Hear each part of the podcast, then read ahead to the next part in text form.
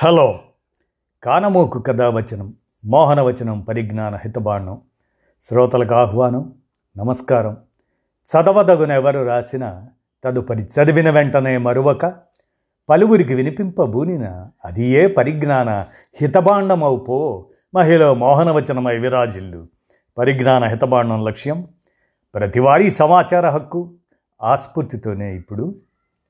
Why Srilakshmi విరచిత అంశం రణరంగం రక్తచరితం అనే అంశాన్ని మీ కానమోకు కథ వచ్చిన శ్రోతలకు మీ కానమోకు స్వరంలో ఇప్పుడు వినిపిస్తాను వినండి.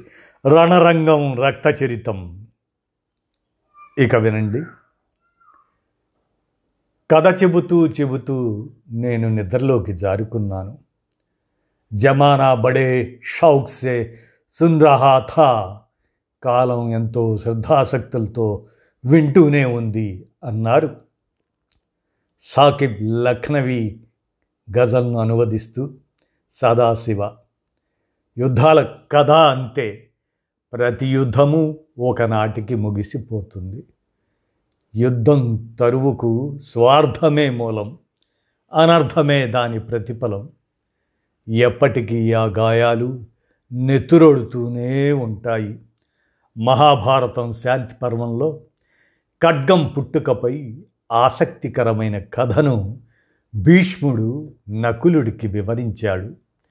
ఖడ్గాను పుట్టించిన వాడు స్వయంగా బ్రహ్మదేవుడే. తొలుత ఆయన లోకాలను జంతుజాలాన్ని సృష్టించాడు.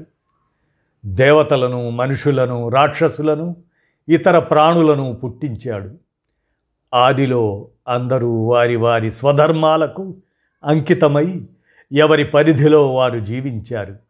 క్రమంగా రాక్షసుల బుద్ధి గతి తప్పింది.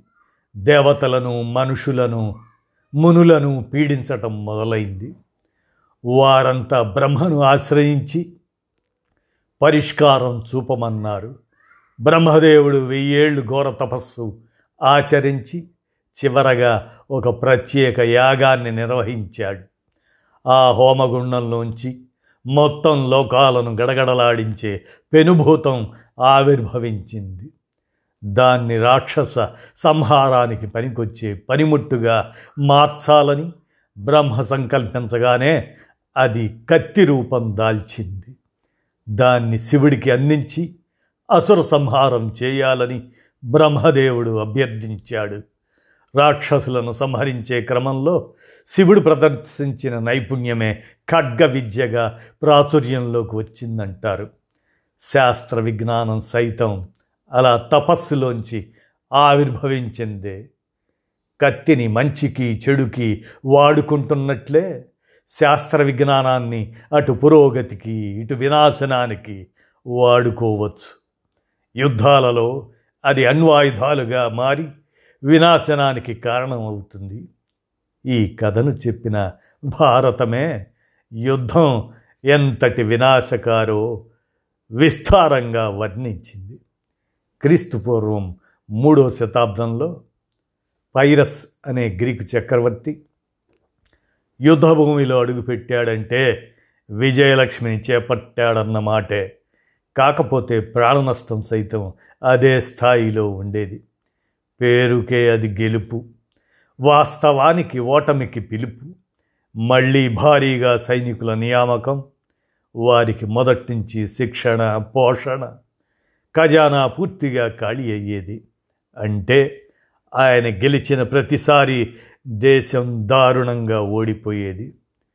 దాన్ని ఆయన గ్రహించాడు క్రీస్తు పూర్వం రెండు వందల డెబ్భై తొమ్మిదిలో రోమన్లతో యుద్ధం చేసి విజయం సాధించాడు పైరస్. సైన్యాధిపతి వచ్చి అభినందనలు చెప్పబోతుంటే మరోసారి ఇలాంటి యుద్ధం ఇంత గొప్పగా గెలిచినా మనలో ఎవరు మిగలరనేది తేలిపోయింది అన్నాడు నిర్వికారంగా. విజయం సంతోషాన్ని ఇవ్వకపోగా ఆయనకు విషాదాన్ని చవి చూపించింది అలా లాభం కన్నా నష్టాన్ని ఎక్కువ శాతం అందించే విజయాలను అందుకే పైరిక్ విక్టరీలు అంటారు. ప్రస్తుత భీకర యుద్ధంలో ఉక్రెయిన్పై రష్యా గెలిచినా అది పైరిక్ విక్టరీగానే మిగిలిపోతుందన్నది ఒక విషాద వాస్తవం.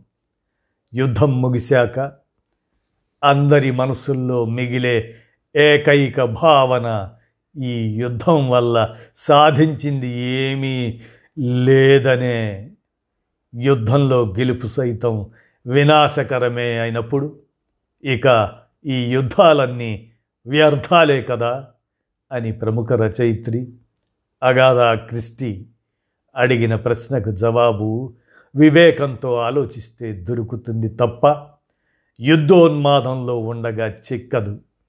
గుట్టలు గుట్టలుగా పేరుకొనే శిథిలాల్లోంచి ఎగిసిపడుతున్న ధూళి గుంపులు గుంపులుగా పడి ఉన్న శవాల నుంచి వెలువడే దుర్వాసన మైళ్ళ తరబడి అలుముకున్న విషాద భయంకర నిశ్శబ్దం జరిగిన అనర్థాన్ని మౌనంగా గాఢంగా వ్యాఖ్యానిస్తాయి. ఆ మౌన వ్యాఖ్యానంలోంచే చరిత్ర రోధిస్తున్న సన్నని ధ్వని వెనవస్తుంది. ఆ చరిత్రది అంతులేని కథ. తీరని వ్యధ. ఎంత బాగా చెప్పాడు మహాకవి. శ్రీశ్రీ రణరంగం కాని చోటు భూస్థలమంతా వెదకిన దొరకదు. గతమంతా తడిసే రక్తమున కాకుంటే కన్నీళ్ళతో. ఆధునిక యుగాల్లోని యుద్ధ పరిణామాలు రెండు దేశాలకే పరిమితం కాదు. ఇదే మానవ జాతి దీన చరిత్ర. రణక్షేత్రాలన్నీ రక్తంతో మెరుస్తాయి. తక్కిన ప్రదేశాలన్నీ కన్నీళ్ళతో తడుస్తాయి. ఈ చరిత్ర పుటలను కారుణ్యంతో తడిమితే అశ్వత్థామల దుశ్చర్యతో ఉపపాండవులను కోల్పోయిన ద్రౌపదుల అరణ్య రోధన వినవస్తుంది. లేత ఇల్లాండ్ర చెదిరిన పసుపు కుంకుమలు తెగిపడిన పుస్తెల తాళ్ళు మన వేళ్ళకు తగులుతాయి. అమ్మలు ఎందుకు రోధిస్తున్నారో తెలియక బెక్కమొహాలు వేసిన పసిపిల్లల అమాయక వదనాలు కళ్ళకు కడతాయి. అవును మహాకవి నీవన్నది నిజం. Genghis Khan Tamerlane Nadir Shah Ghazni Ghori సికిందరో ఎవడైతేనేం ఒక్కొక్కడు మహాహంతకుడు. అంతకన్నా విషాదం ఏమంటే ఆ వరుసలో చేరడానికి ఇంకా ఎందరో సిద్ధంగా ఉంటూనే ఉండటం అని వై శ్రీలక్ష్మి విరచిత ఈ అంశాన్ని రణరంగం రక్తచరితం అనేదాన్ని మీ కానమోకు కథ వచ్చిన శ్రోతలకు మీ కానమోకు స్వరంలో వినిపించాను. విన్నారుగా? ధన్యవాదాలు.